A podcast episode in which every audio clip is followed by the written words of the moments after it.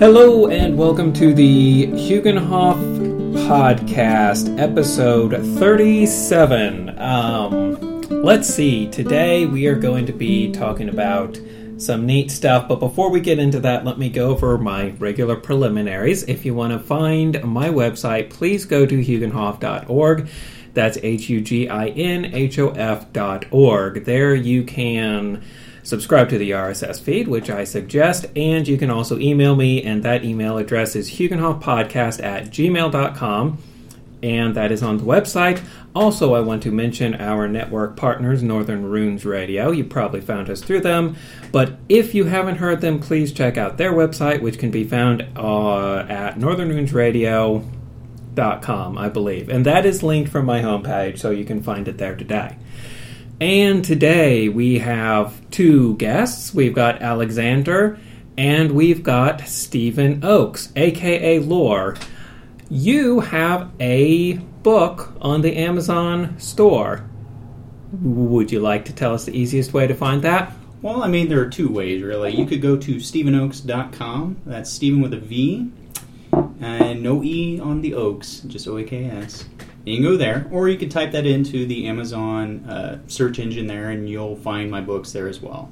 Uh, what's the name of your books? I have four books out there, three's in one series. Uh, I have Death Ship, Starship, and Warship, and that's all in one series. Those are science fiction, so if you're into that, you can look at that. Uh, and then also have the poetry book, which is um, Horizon, a Year of Poems. Yes. So that's what I have. And I I very much enjoyed the Horizon Year of Poems book because mm-hmm. I'm a huge fan of poems. So, yeah, everybody out there really do take a moment to check those out because uh, Steve spent all the time writing them. So, and I mean, they're good books. So, check them out, see if you like them, leave a review. Thank you.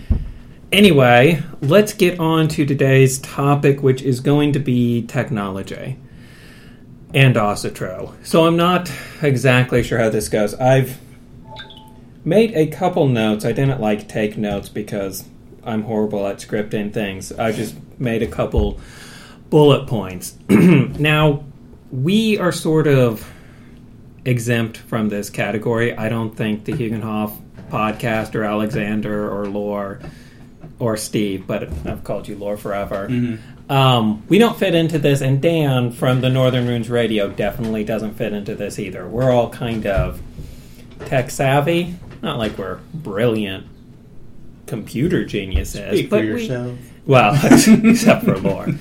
No. We, we like technology and yeah. we use technology, and it's a big part of our life. But I feel like there's kind of a current against technology and Asatru sometimes.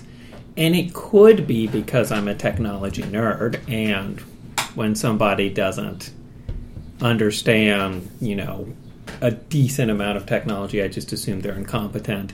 But I really think there seems to be an underlying current where a lot of Asatru people are behind the times technologically. So I don't know if you guys see that because you're not on the list as much. But do you see that, and I mean, why do you I, think that is? I've, I've glanced through uh, a bunch of different forums and such, and it's well, if you're on a forum, you're obviously not that far behind. Yeah, and I think there's a good reason that they have that particular stance is because technology is less important than family and taking care of you know yourself and others. Mm-hmm. However, I do see that we're getting to the place where without you know the modern technology, you're going to fall behind and not have the means to take care of your family anymore. Well, yeah, that's true. But I think the stance is originally that this is not as important as doing this other stuff. Well, and I suppose that makes sense. I feel like Asatru has always been about ancestors and our past and our history and those that came before us. I wonder if we look to that to the extent that we try to emulate it, we mm. try to become our ancestors and act like our ancestors would which by definition would make us technologically behind everybody else mm-hmm. because our ancestors didn't use computers, so we shouldn't use computers. Our ancestors didn't have smartphones, so we shouldn't have smartphones. The only religious practice that comes to mind that really does that, that's vaguely mainstream, at least everyone knows about them, is just the Amish. And they Yeah. they reached a certain point of technology and they're not going beyond that. And that is what they want to do and if that's what you want to do that's fine, but you are becoming susceptible to all sorts of different things. You've ostracized yourself from the rest of society almost to the point where I think the majority of the Amish community have some sort of genetic defect, if I recall correctly. There are genetic problems that run in their lines. Is it? Is that what it is? Because you know you only really you're also or you're also sure. I'm sorry, you're Amish, Right. And so you only marry Amish, and there's Yeah. not that many of them. Yeah, and that does lead to some problems. And I know there are certain groups which I'm not, I haven't studied them enough, and I think it's kind of rude to call them out. Oh, that's this group that's the bad ones, Mm. but who go more towards the isolation side, where Mm. we should act like our ancestors did, and Just and be we should- tribal in nature. Um, yeah, tribal's a weird word because I've heard so many people define it in so many ways, but the common sense definition of tribal, like, like yeah, we're going to just communicate with our little tribe. We're not going to communicate with other people. We're going to be very close knit. So Amish.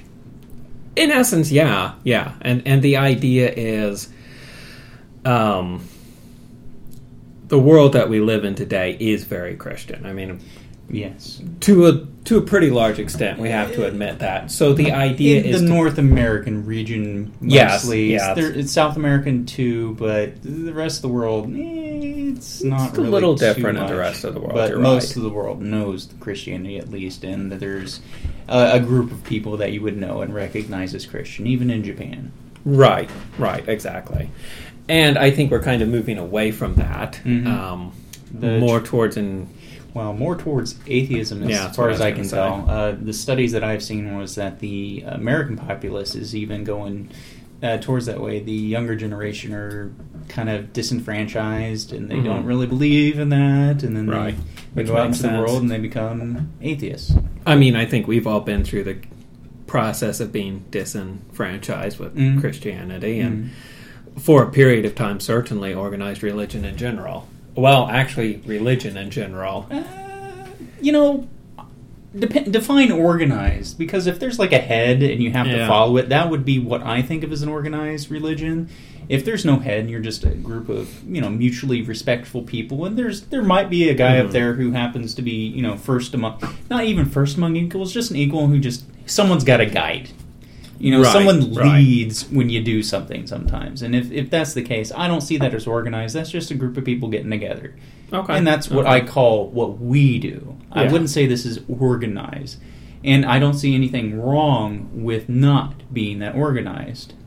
Yeah, I think however you want to approach it, it's fine. If you want to be more organized or less organized, um, I don't know. I, I do have a problem with organized because that can lead to, like, even if the first persons that are organizing this stuff are completely Mhm. respectful and everything they do is perfect, there's going to be that next time, and that next guy may not be the best, or that next girl may not be the best person to be in that pow- position, and then the power corrupts.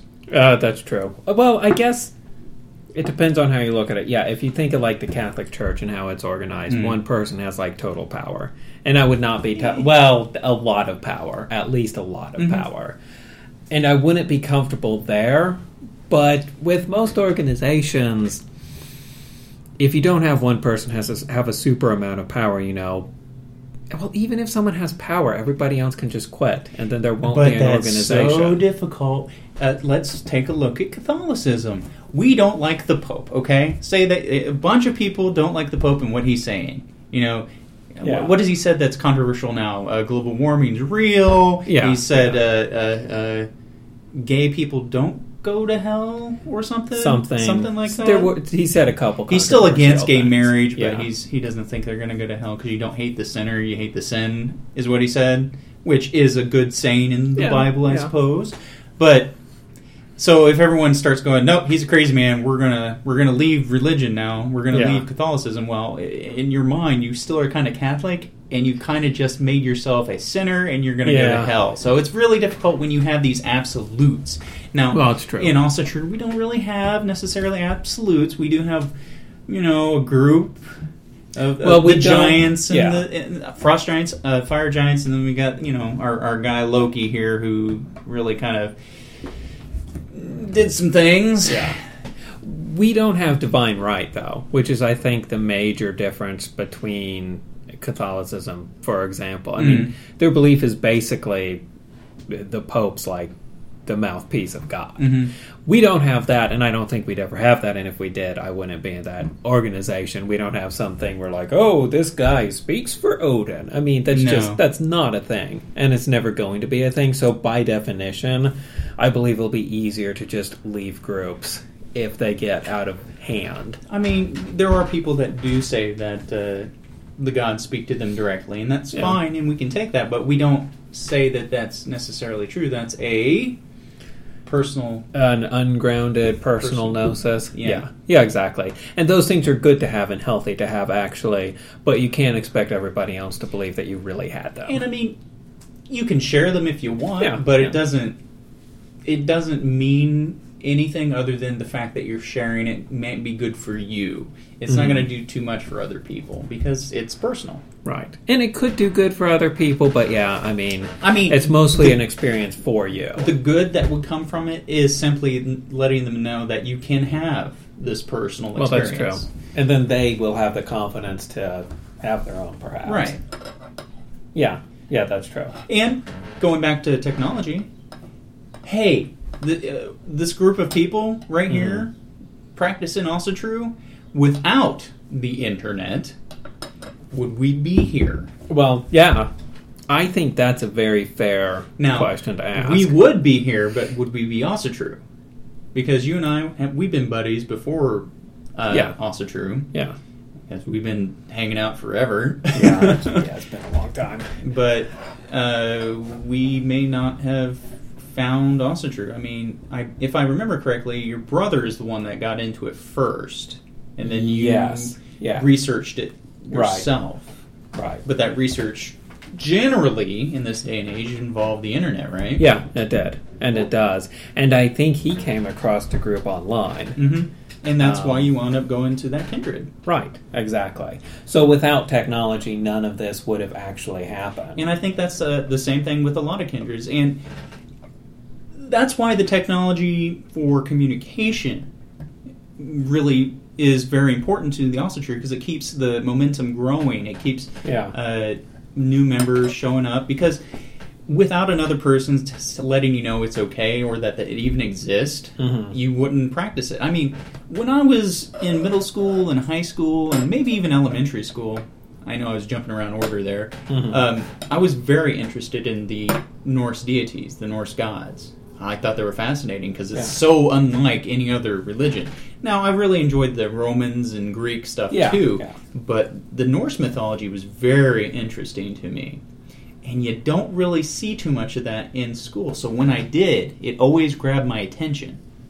So, but without the internet, I wouldn't have known Right. that there were anybody still practicing this. Well, I didn't even come across Norse mythology in school at all.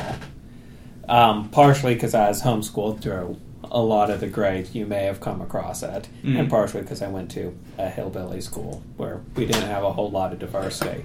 I was lucky to get the Greek mythology, um, which I did find interesting, but I never came across Norse mythology at all. So without the internet, I wouldn't have found Well, any of that stuff. I mean, like it was in school, but it's also like television okay. because there would come times where okay, I when- couldn't when- afford a TV. I know. Okay. When, when when people write things, they also Yeah. refer to the past, and Yeah. a lot of them refer to uh, other religions because, well, Christianity. We can't tell a story about Christianity and then pervert the story in the telling.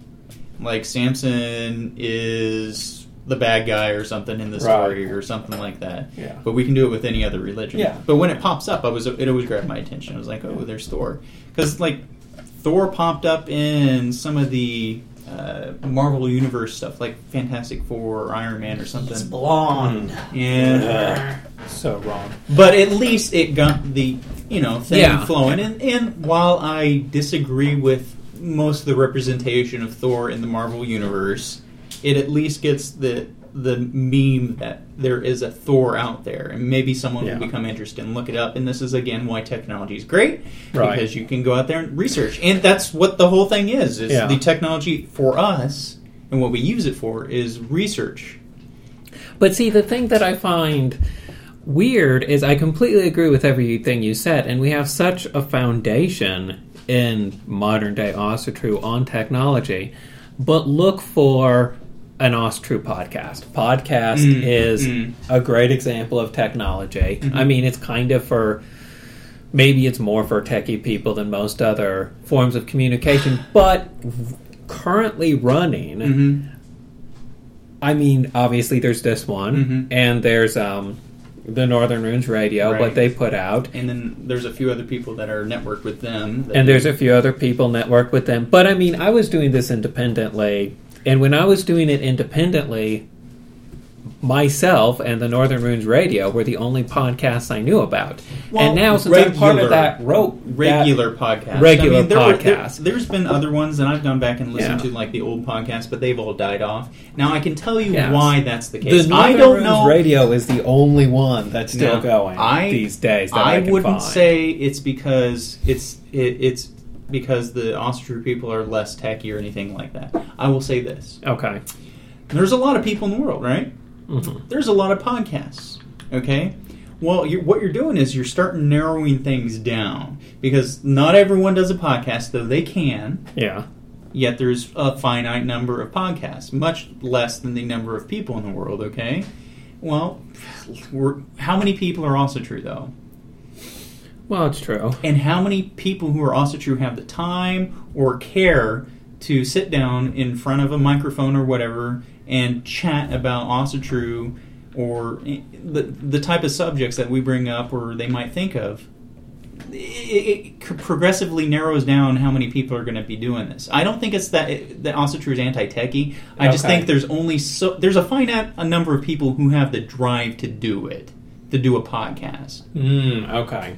So you're saying if we could find a comparable group to Asatru, like underwater polo players, Well, I okay. they would there are- have only one podcast. Are there as well. practicing people who worship the Greek gods? Uh, Yeah, there are. Okay, how many podcasts for that?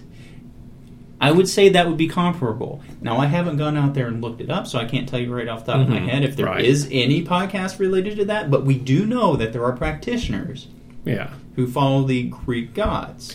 Well, I see it a, in religion a little bit. I also see it in magic, except for chaos magic, which is a huge exception, where you have this anti-technology ideal. Like most Well, classical nature is not technology, so well, therefore most uh, like I was, and I'm, I I want to get back to that. I'm just thinking that most like ceremonial magicians, you Mm. know, they have everything, and uh, stereotypically the stereotypes are right. They have books, and they read from books, and they do everything from books, and they don't incorporate things like the dream machine into their ritual or any other technological stuff. It just seems a very Well- anti-technology atmosphere. You know what?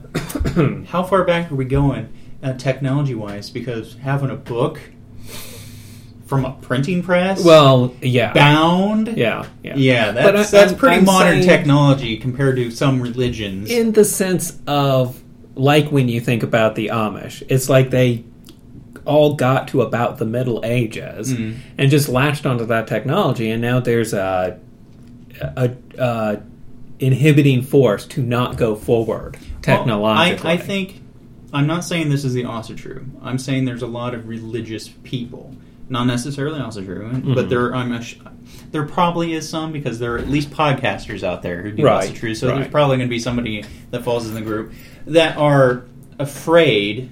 It might be subconsciously of technology because it keeps them away from their God their, or their religion because what they should be focusing on is their religion and not any of this technology stuff.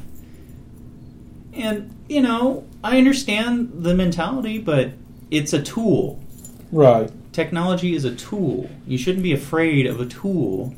Yes, a gun can kill somebody, but it can also protect you. Mm-hmm. Well, which might be killing somebody, but Well, you know, but still.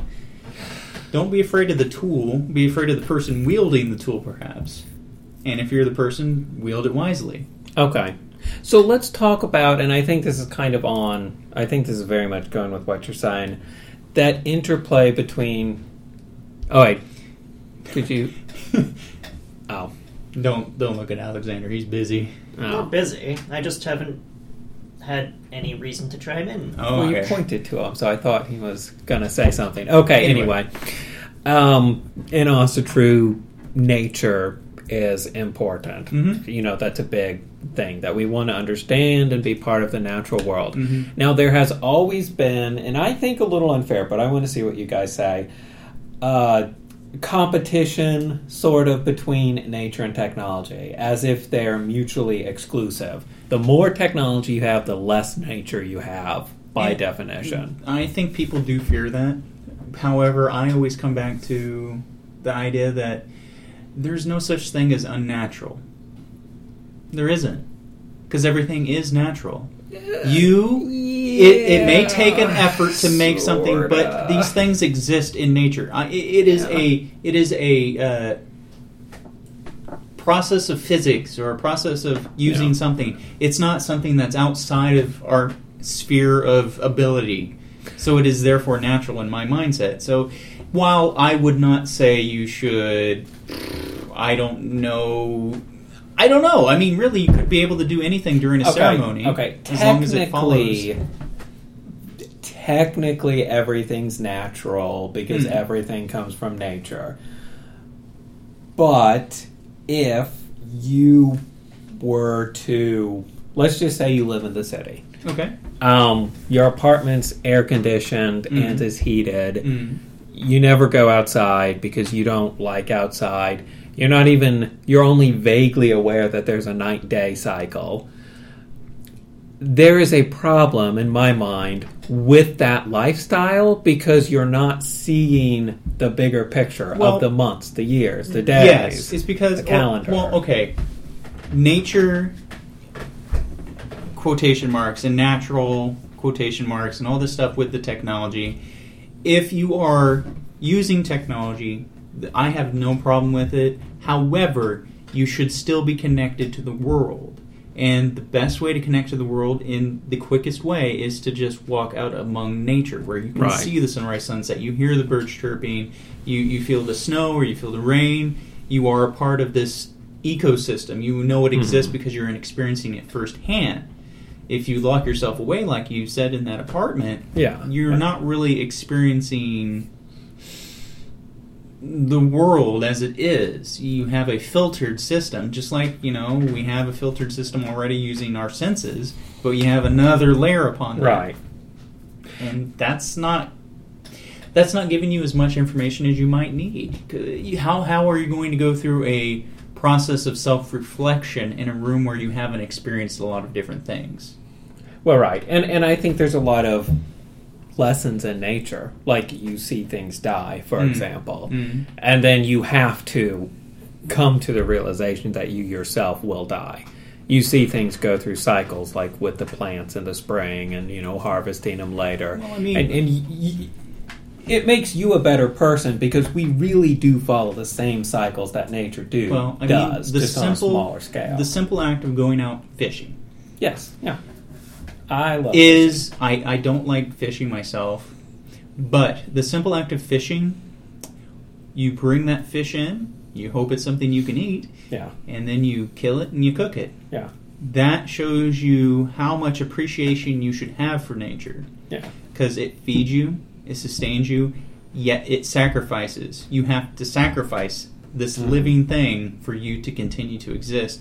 And once you step away from that realization, that process, you just go to the supermarket and you pick everything up, Yeah. and you've never experienced that firsthand thing.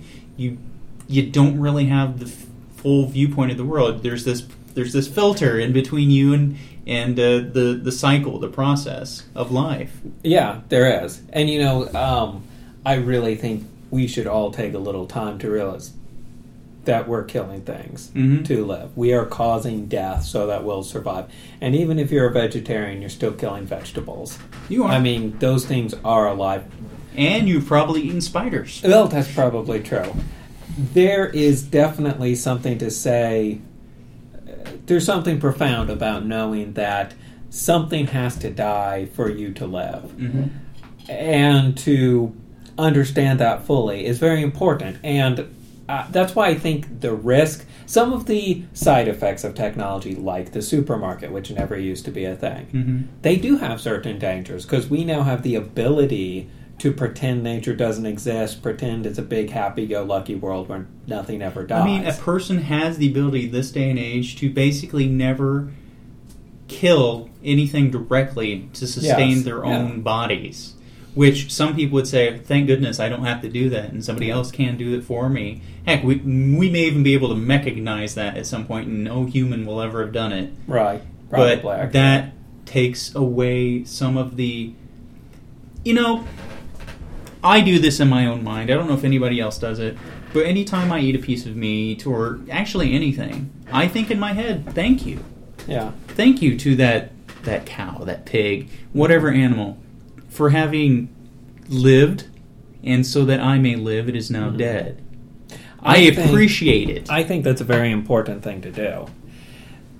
So I, I do see the downside that technology can create Mhm. of letting you be uh, alien or letting you not understand that as well. But on the other side, I don't blame technology for that. I think we live in a world where we know more about the natural cycles just because we've studied them than we ever used to. Mm. we can see like solar i mean we can we can see um, bigger and smaller cycles going on in nature than we ever used to be able to. We can see things going on in solar systems and galaxies. We can see stuff going on at a molecular level and a dna level that we never used to see so i think though yes technology makes it possible to ignore the natural world, it also makes it possible to understand and appreciate the natural world way more than we used to. Like, everything needs DNA to live, and just to study that and understand the complexity can give you an appreciation that you couldn't have had without known, technology. All so far known life needs DNA. Life as we've Yeah. defined it. Yeah, life as we DNA defined it. Life as we have defined it requires DNA. Yeah, I'm sure there's aliens out there, but you know what I mean. Are- Um, are you sure? I think it's likely. It's very likely, certainly. But Of course, are you I'm sure? not sure. There no, you go. I'm not. I'm not sure. Choose your words wisely, I sir. know, I know. Um, and well, and then you could ask other interesting questions, like what about the elves? They're not really alive. It doesn't matter But if they're alive are. or not. The They idea exist. exists, Yeah. so therefore they exist in that fashion. So I, you At could- the very least, and they don't use DNA. we don't know. I've not examined Okay, one. okay, fair enough.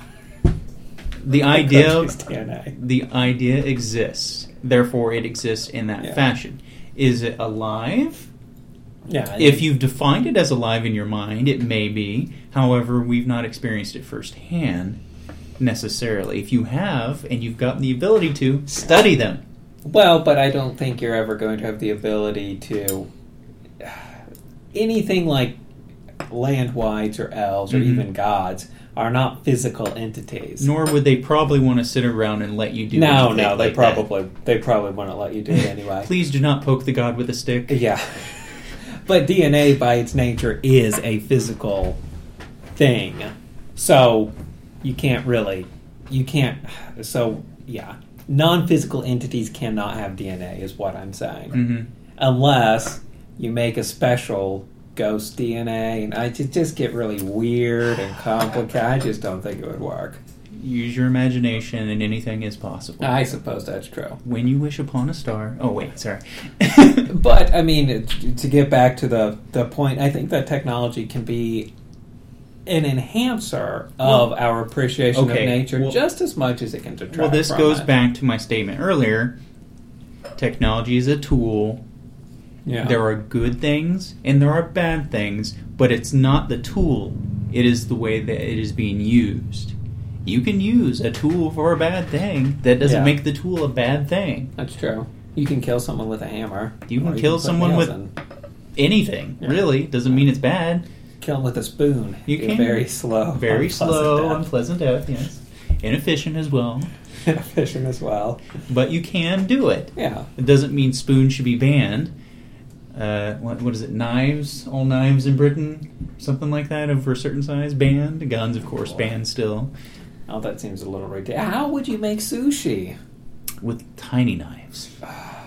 Terrible, terrible. Or you have a license to carry a larger knife. Think it's you're not allowed to take them into public. You're not allowed to carry them on you. Mm. What if I was making sushi at my friend's house? I mean, you can buy knives at a store and take them home, but I think there's like there's boxing restrictions. I'm sure. What if I just Like- want to throw a sushi knife in the back of my car and drive to my buddy's house and make him or her sushi? See, this then is why. if your car gets searched by the That's- police, See, then you probably they said knives. They didn't say anything about swords. I'm, I'm just going to This carry is a my sword sushi sword. in public. this is the knife. It's a small sushi sword. It's a dagger. Yeah, those are obviously It's- probably it's a banned as well. It's a sushi dagger. Sushi Oh, dagger. yeah, probably. This no, is no, a no, dirk. kni- Knives are burnt banned. Dirk's perfectly legal. Dirks? No, Yes. you're fine. This, it's not a knife. It's a dirk. It's like, Machete. Machete. Also all right. oh, go on. And I didn't like the movie. Oh, Sorry. um, Tomahawks also legal. oh, tomahawks are awesome, by the way. although frowned upon. Frowned upon. Okay. But that's just subtle racism. So I probably should not take tomahawks into the airport next time I I would, flies. you know, if No, it's no, a just stone tool, Not in Britain. Just They're not fine in Britain. here. If Carry if it's a a tomahawk here all stone you tool, want. you might be okay. I feel like carrying a tomahawk to the airport would not be okay. Well, yeah, even not in, here.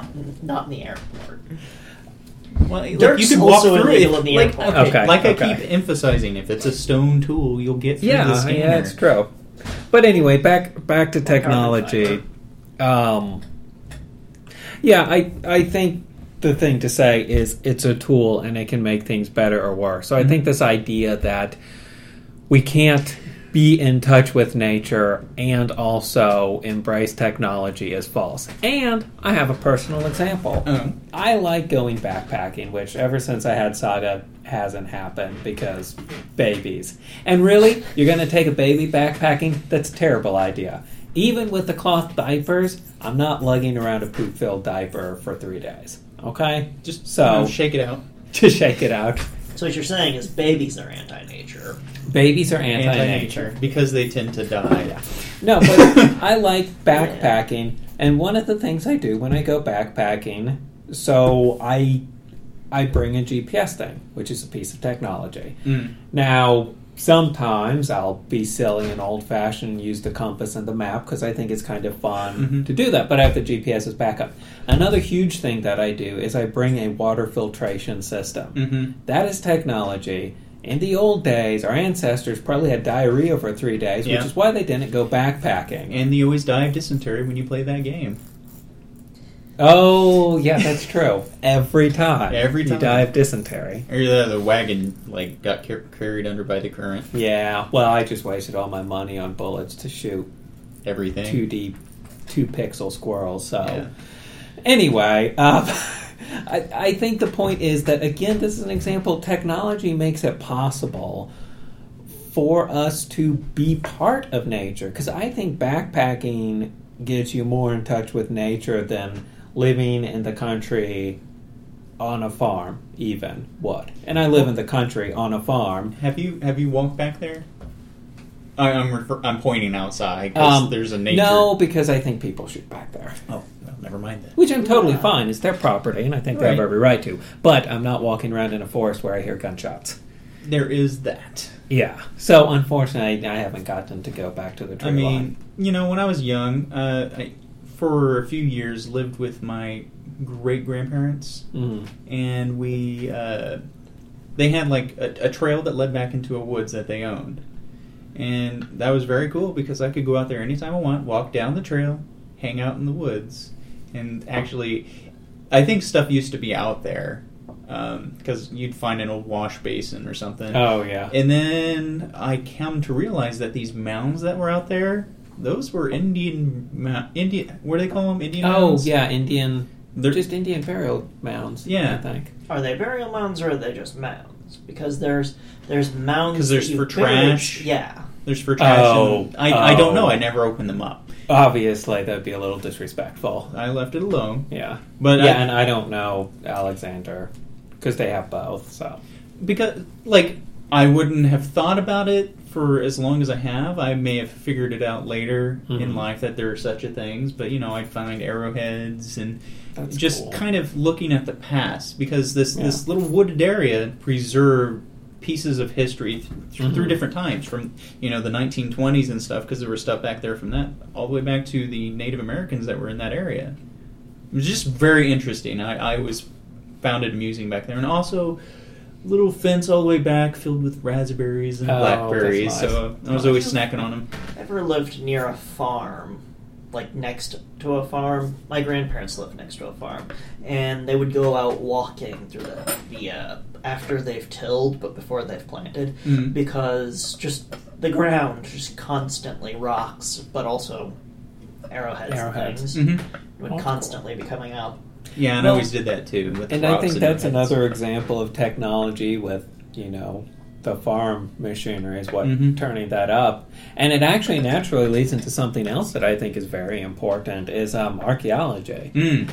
That is a field which has benefited hugely from technology. I mean, for one thing, it's easier to find the archaeological articles because before the excuse me, before the internet, you had to go to the library, the university library, Mhm. and look up the article that you wanted to research. You didn't know what it was. You just randomly like, oh, Mhm. it's just whatever, type in whatever, and hope we get something good.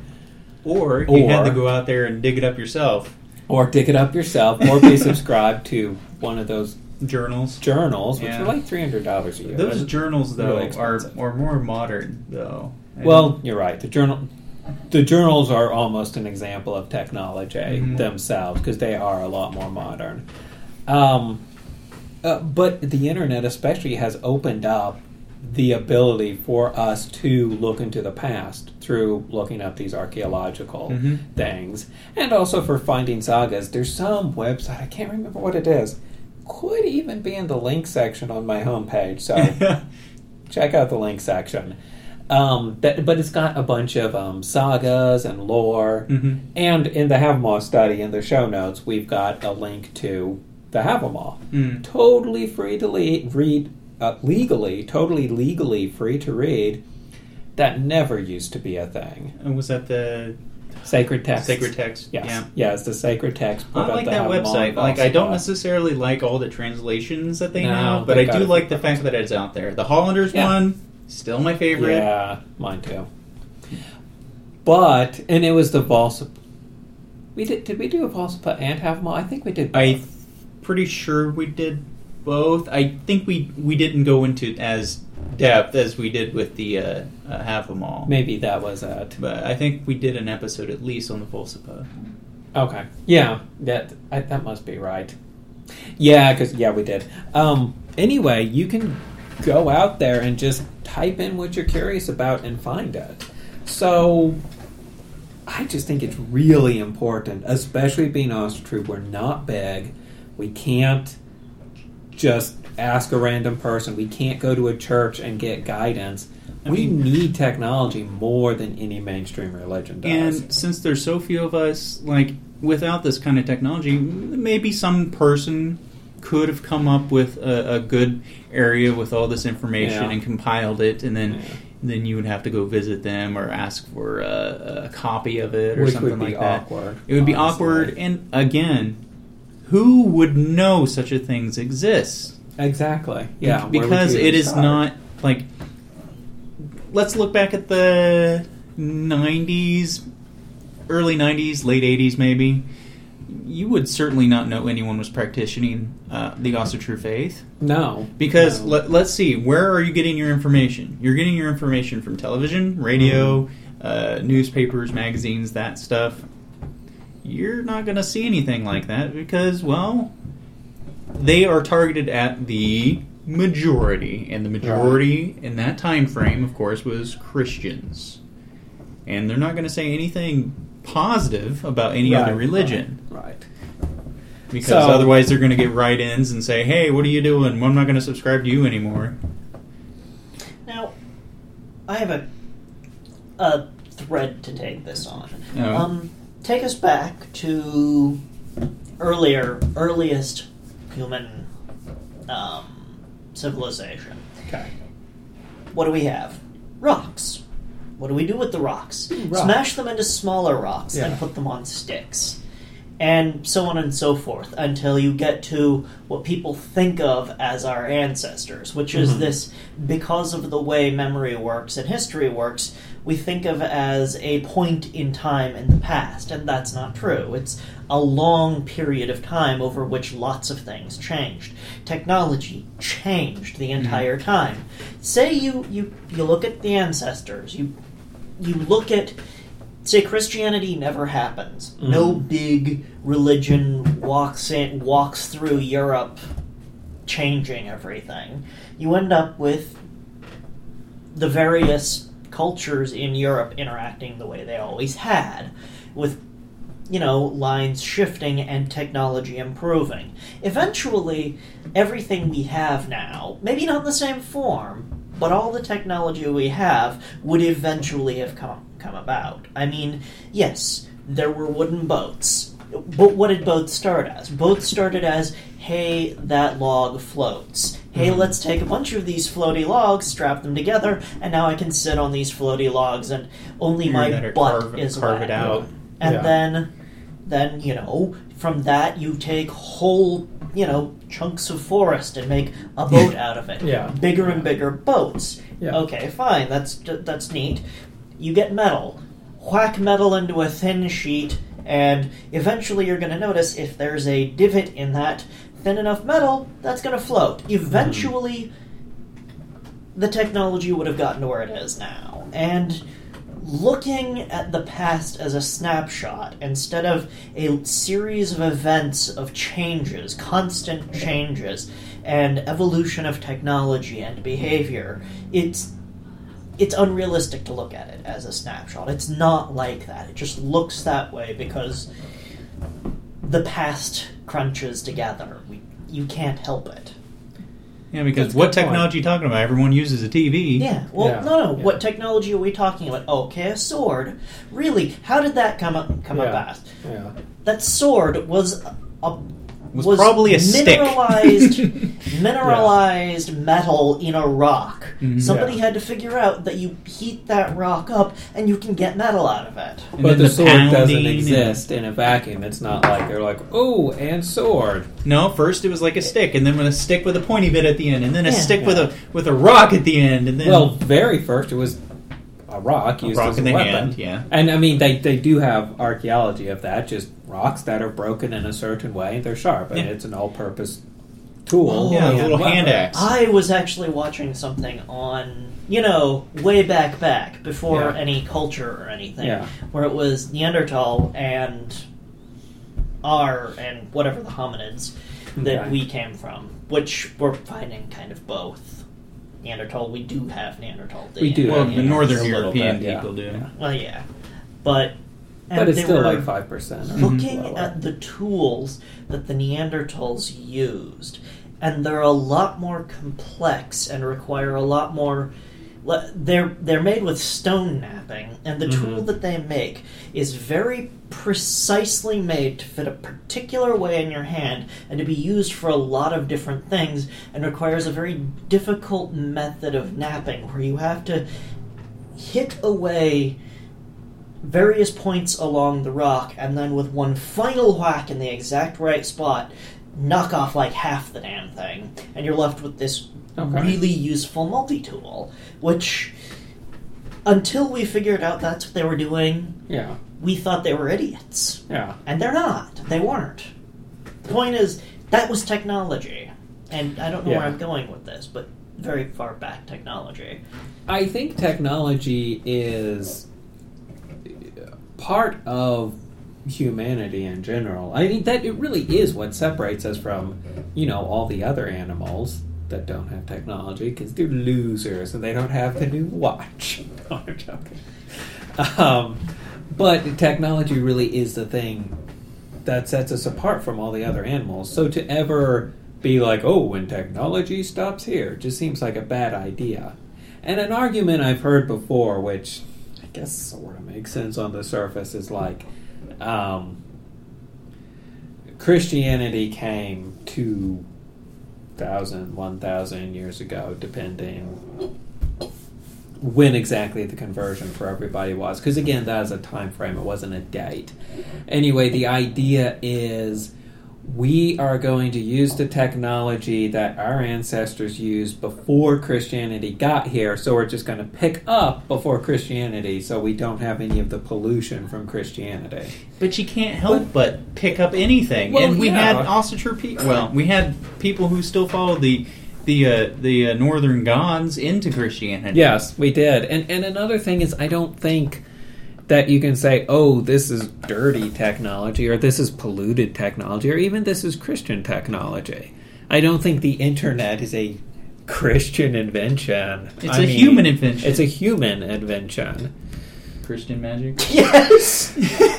Sorry, I, I knew where he was going. Okay, I was very confused. I was there. trying not to say or anything about it. I couldn't help it. I looked over at It's him a and I had to podcast. Oh, okay. As long as you don't comment, my facial expression means nothing to them. I know, but I looked and it made me say Okay. things. Sorry. Anyway, um, so I, I just I don't like that idea that we're going to be willfully ignorant of all this technology because Northern Europeans didn't exclusively make it. Okay, and then therefore you would say, if you're going to do that, then you can't take anything from any other culture either. Well, yeah, that's the problem. and that with is silly. There are methods to commune better with yourself and with the gods that are strictly Eastern, or they come from the Eastern cultures, meditation and the like. Well, now I There are European meditation I was going to say too. the Europeans were using meditation as well. However, it is more well known from the Eastern, and if Yeah, you weren't true, examining it as closely, you would have missed it, and you Yeah. may have shunned it. And and I think I think there's just that wonderful story where Odin goes to Jotunheim and he has that. Well, Odin goes to Jotunheim a lot, Yeah. actually, and he had that battle of wits with a particular giant, and and um, in the end he got out of it by saying, "What did?" Because he was going under a false name, of Yeah. course. What did Odin whisper in Balder's ear on his funeral pyre? Yeah. And obviously the guy didn't know, so he got to kill him. I was like, haha, clever. But my point is, Odin is going to Jotunheim, the land of the enemy of our people and the gods, Mhm. so he can learn and pick up new ways of doing things and new technologies. I think we have to take that lesson, and especially Odin as a god of knowledge and everything else, we have to take that lesson and say, look, it doesn't matter where the technology comes from. Mm-hmm. We have to use everything that we can get. Well, I mean, the see, and then the comeback would go, well, Odin did seidr magic too. yeah, he did. Is it honorable for a man to do so? Well, you know, I think again that is a cultural thing. In some cultures, it's not. In today's culture, you could probably get away with it. Um, well, is that because it's It right or wrong to do so? I mean, Well, and and that's the thing. I think Odin's such an interesting god because he. I don't believe that he broke moral laws, but he did break social norms on a Mhm. regular basis.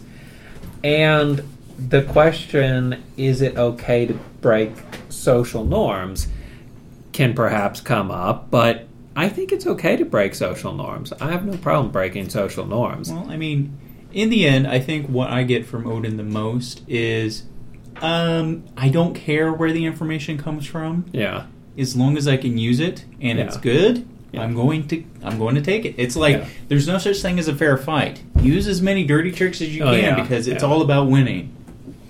And if they're all about winning, do whatever. Uh, but then again, of course, we don't want to break But but on the other moral codes. on the other hand, there are morals like it's all about winning, so you can use your technology of better weapons, but you can't swear a sacred oath And then that you're it. going to be this guy's ally and turn around and stab him in the back. I mean, and you you can. didn't see uh, well, you can, but it would be wrong. And and you didn't see Odin do things that No. were breaking moral laws. You saw him break social norms all Mhm. the time, like practicing seidr magic. So, I mean, I'd say morally, it's fine to do that. And, you know, everybody's in a slightly different culture. If that will be accepted or not would be up to the particular culture that you're in. Uh, to me, if you made an oath not to do it, then you wouldn't. Obviously. Other, otherwise, Obviously. then you otherwise, can do it. Yeah, yeah, and I, I, I think the same way. But I think that we can take a look at Odin and use him as an example to see that knowing more is a good thing and using that knowledge as a good thing. And for those reasons, I do think that we should definitely embrace technology. Agreed. And there's a concept that I think we've kind of been. I I think he outright said it, but the idea of there being a closed system between. In a lot of ways. You, right now, you're talking about the, the closed system of Christian technology versus Right. Asatru technology, and then bringing up Odin and the Norse gods technology as opposed to technology from the giants, which, you know, freely sampled. But it's Mhm. not like there's some closed system. It's it's not like the giants went, "Oh, look at that sword! I'm absolutely never going to take a pointy Right, piece of metal and make it pointy and give it a handle." Well, I mean, no. there's no such thing as a closed system unless they're Period, separate right. universes that never come into contact. yeah, Right. and there is no closed system. And, and even with your Which is why- with your nature technology divide, there is Yeah. no closed system because who who presumes to close the system? Something produced by nature. Because we are produced by nature and then we produce things. So is an Mhm. anthill natural? Is a house natural? Right. Is a Right. dam made by man natural? Is a beaver dam natural? Are these things natural or not? Yeah, no, there's definite. Yeah, no. Yeah, Um, no. There's definitely a. There's definitely a gray area. Mm-hmm. Um,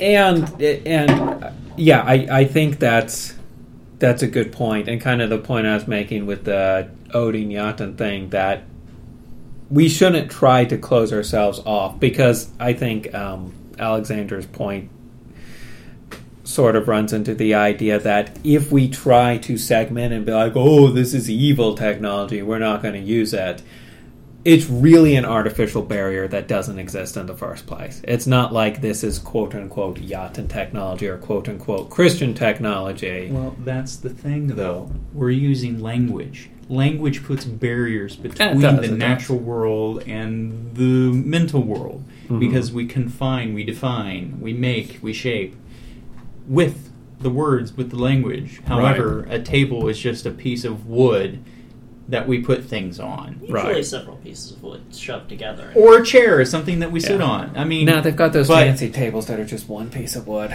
They look stupid. But is that something a cat would look at and say, Right, "That's a chair"? right, no, it's want just it's just an object that they either jump, Oh, for a lounge, knock. cat, everything is for sits. Well, everything is for sale, Yeah, so everything true. would be, therefore Yeah. be a chair. It's a Everything's table a or a chair. chair. They're all chairs. The ground is a chair. Yeah. Well, I mean, that's the thing. We we've defined, so therefore we limit. That's what Yeah. that's what definitions do. So yes, you can say nature versus technology, Mm-hmm. but in reality, there's no boundary. Right. Yeah, yeah, I think that's true. And and I think it's I don't think it's fruitful to look at it as nature versus technology.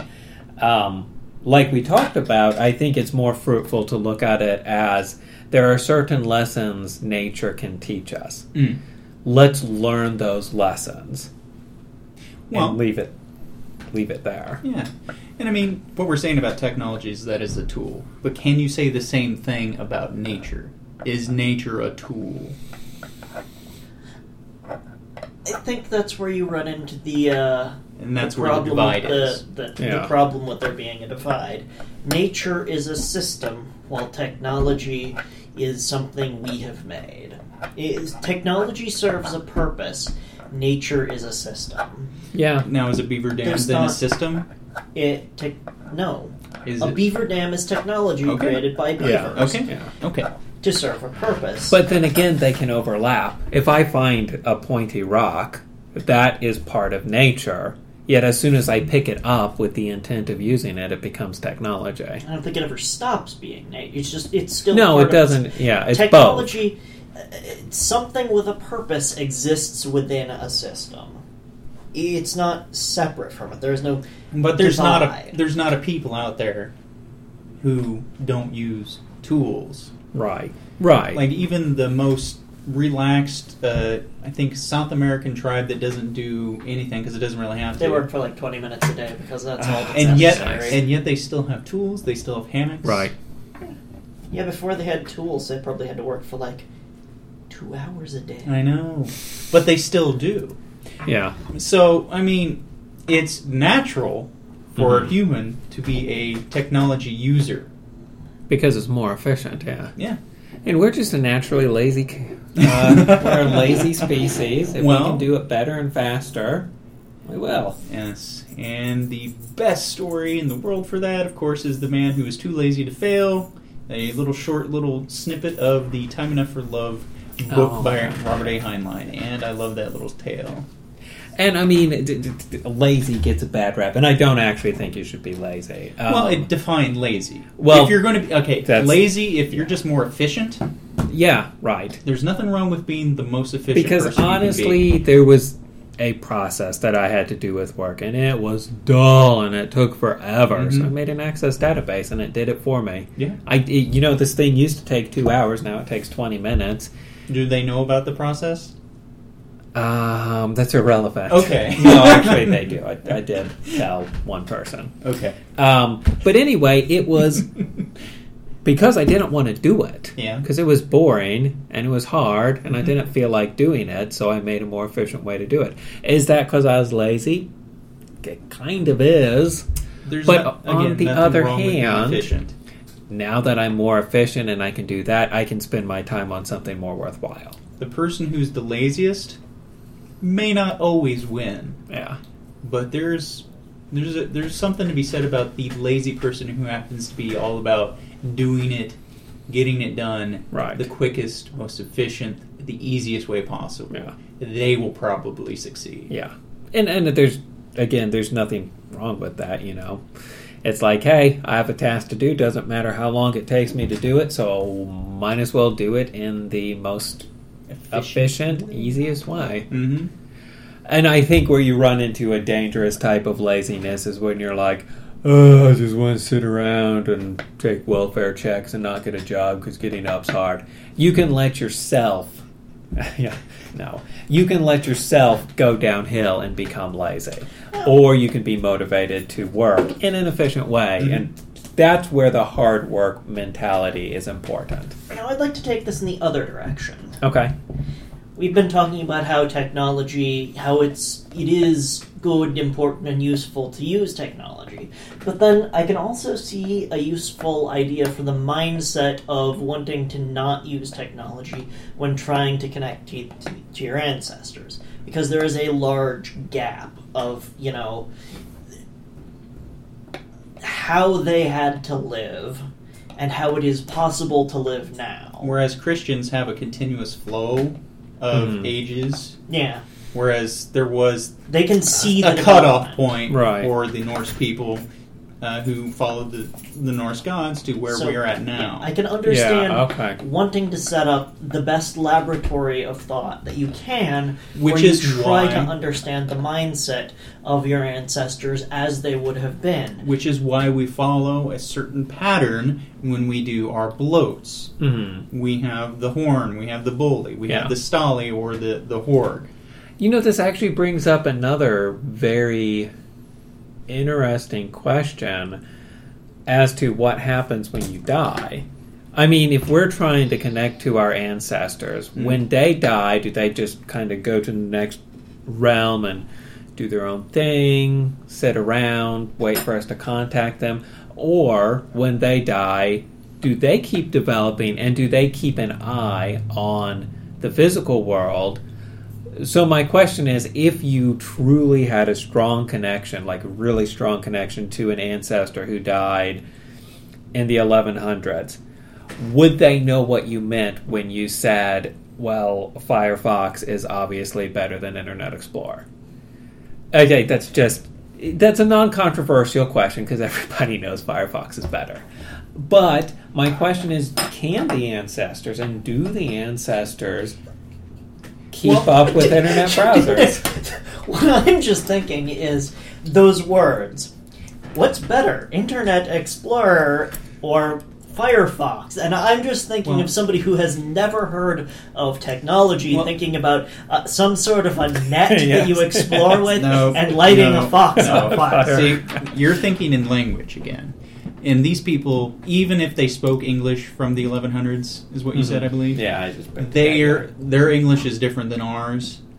And And if they happen to not speak English, we're not communicating them with English. What we're communicating them with is probably ideas. Yes, but, and but I'm going to say hypothetically And you can no. push an idea out there. However, if they have no reference point, no matter what idea you're throwing at them, they're probably not going to understand. But that's my Which question. is why we practice with the Horde. But what I'm saying is maybe maybe they're not just sitting up there chilling, waiting for someone to call. Maybe they are actively, you know, once you die, in my personal belief, you would be part of the world of ideas. Those other ideas, the meme of Internet Explorer versus Firefox, is something you may be able to come into think it contact would with. No, it, it, it wouldn't matter to them. Now, they may observe continuously, but if you really. Tr- okay, if you're talking about your ancestors, you want to talk to your ancestor. You don't want to talk to this evolved thing that has sat around and watched and evolved over time and is no longer your ancestor. They're because after a thousand. Well, sure. But after a thousand years, Yeah. they're going to have no reference point to that life that they lived if that's what you're thinking and if that's the case then why do we do the horg why do we do a stalli bowl uh, horn anything like that because it would have no reference point for them because they would have been around observing us for this other stuff and this this thing right here is archaic and silly to them Well, I don't know. That, that's why I'm asking the question. And and the other question is: Is the archaicness of the Horg for us or the ancestors? Maybe I- it reminds us of I'd their. it's I say us. I say it I say it's for us, but it's also dual if there is another. Now the thing is, in my mind, when you die, you may go to the world of ideas, you may go to a hmm. different plane or whatever, but the, your experiences there yeah. are related to your experiences in life because you're not going to be able to comprehend everything. And what you have amassed in your life is how you perceive and how you proceed. This is why, in my opinion, it's important to gather as much information and knowledge as you can in life so therefore you can experience and proceed further in death. Hmm. Because in the world of ideas, you are now this meme, in my experience, that's what I would call Okay. it. And a meme, Memetic entity. yeah, I'm a metic entity, and those things don't change much. They can drift, Yeah. but they have a core essence. yeah, yeah. And that core essence is what we build up in on life. I think that assuming you die and you go to i- and you exist as in the world of ideas, then and you linger to listen to and advise the people who are still alive. I think your interest is in the people and not the trappings of their everyday life. Either you're going Hmm. to you're going to look at the, the human interactions of it, not at what browsers you're looking at. That you're going make- to become knowledgeable on dealing with each o- on that sort of thing. You've lost your flesh. You're fully um, a, a being of the idea world, the world of ideas. Mhm. And what you relate to to living beings is that which protrudes into the world of ideas. You don't relate to the world. You relate to the idea. And that's all you can do. And that's Okay. all you're transferring. That's fair. In my perception of what it might you be. You could argue that Internet Explorer versus Firefox is in the world of ideas. It is, it is, it is. itself. And what you would do when you're in the world of ideas, you go, okay, you two fight, and then I'll tell you which one's going to win. Yeah. Because I watched them fight. Okay. Okay, no, that's interesting. Um, we're running low on time, and I did want to. Oh, I actually wanted to get to a couple of things. Um, I think we've basically covered all of them, except. Uh, you know how like every group seems to have a Facebook group Mm. these days. For the record, we don't. I'm barely on Facebook. I do. I have We a Facebook fan will. page. Okay. The NRR has a Facebook fan page, so Mhm. you can join both of those. What's your Facebook fan page? Uh, it's uh, I think it's the author Steven Oaks. I think is what it's listed as, okay. if I recall correctly, because Steven Oaks was already taken. I see. I see. Can they find it through my? Right, nah, anyway, that'd be complicated. Might the be able author, to, I Steven don't know. Oaks, something like that. Okay, so, and I mean, these things are great. You have a little Facebook group of Asatru people, and they they're like happy Yule. And what are gods? You know, maybe ask some questions. Well, it's the same as a forum. Yeah, yeah, exactly the same as the forum. Now, um, Alexander has a strange look on his face. I'm watching the going to continue. countdown. Oh, jeez. Just ignore the countdown. Doesn't matter. no, it doesn't. Um, so what I want to say is, time's up, show's over. Bye, everyone. No, I'm joking. We're really not that uh, strict about time. That's why it's a podcast.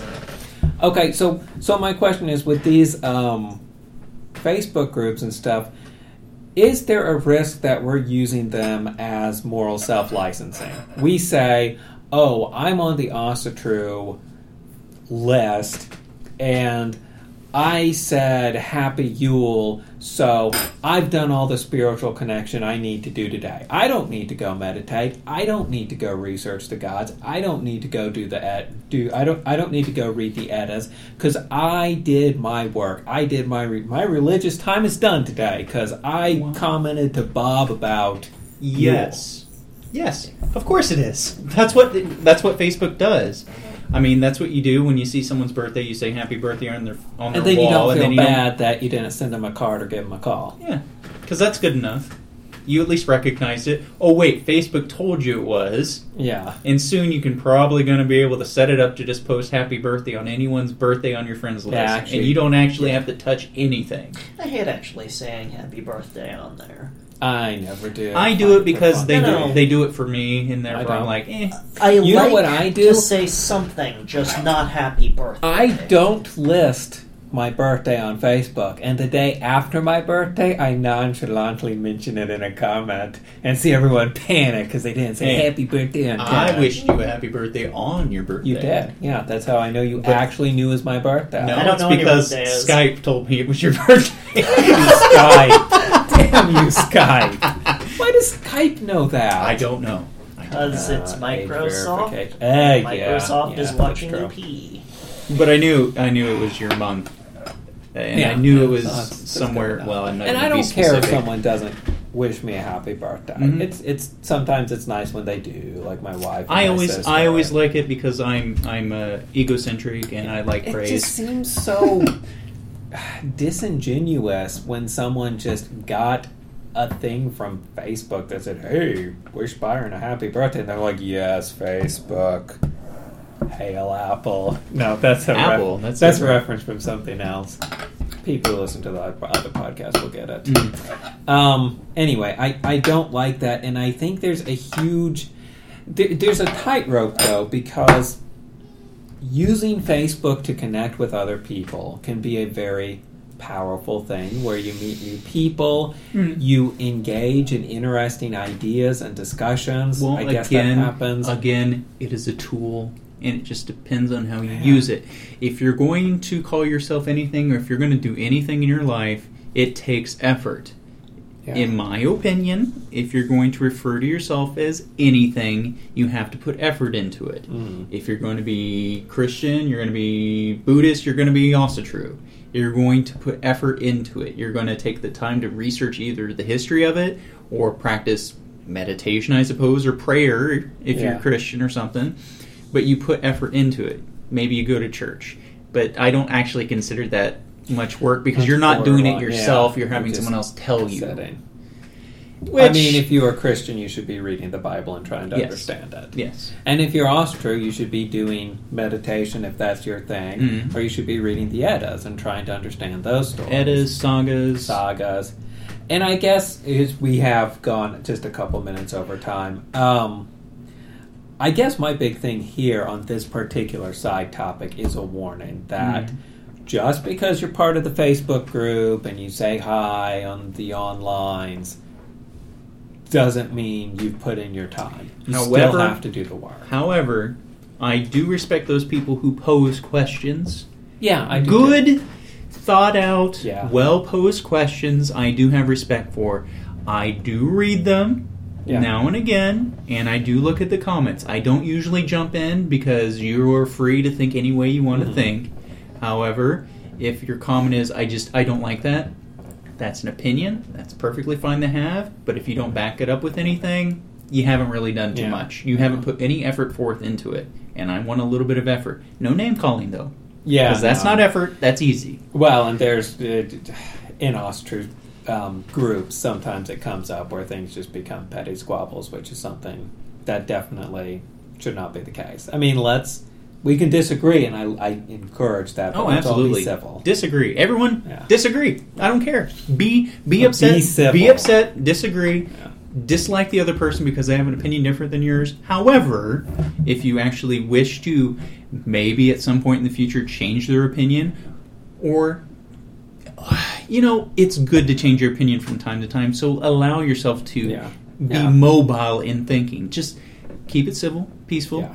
And just be at ease because no one's attacking you when they say that they don't agree with you. What they're doing is they disagree with that idea. They don't hate you.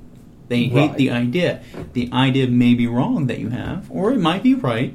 So do it civilly. Yeah, yeah, and I, I think that's important. Um, now, again, I don't want anyone to feel rushed because really we don't. We've actually been short the last couple shows. So, a couple Are you sure? Because I thought you started it and it said 85 minute countdown. No, certainly not. Mhm. Yeah, could be. I don't know. I'll find out in the editing. I will just edit out every time someone disagrees with me or says Ah, something yes. non-flattery. I'll just edit that part out. Absolutely. Or just all of the ums and uhs. No, that's actually way too much work. You know what? I've I've edited a podcast where there was silences, that's random silences. I worked out a process, but the show sounded really weird, very clipped, it uh, very okay. clipped. Okay.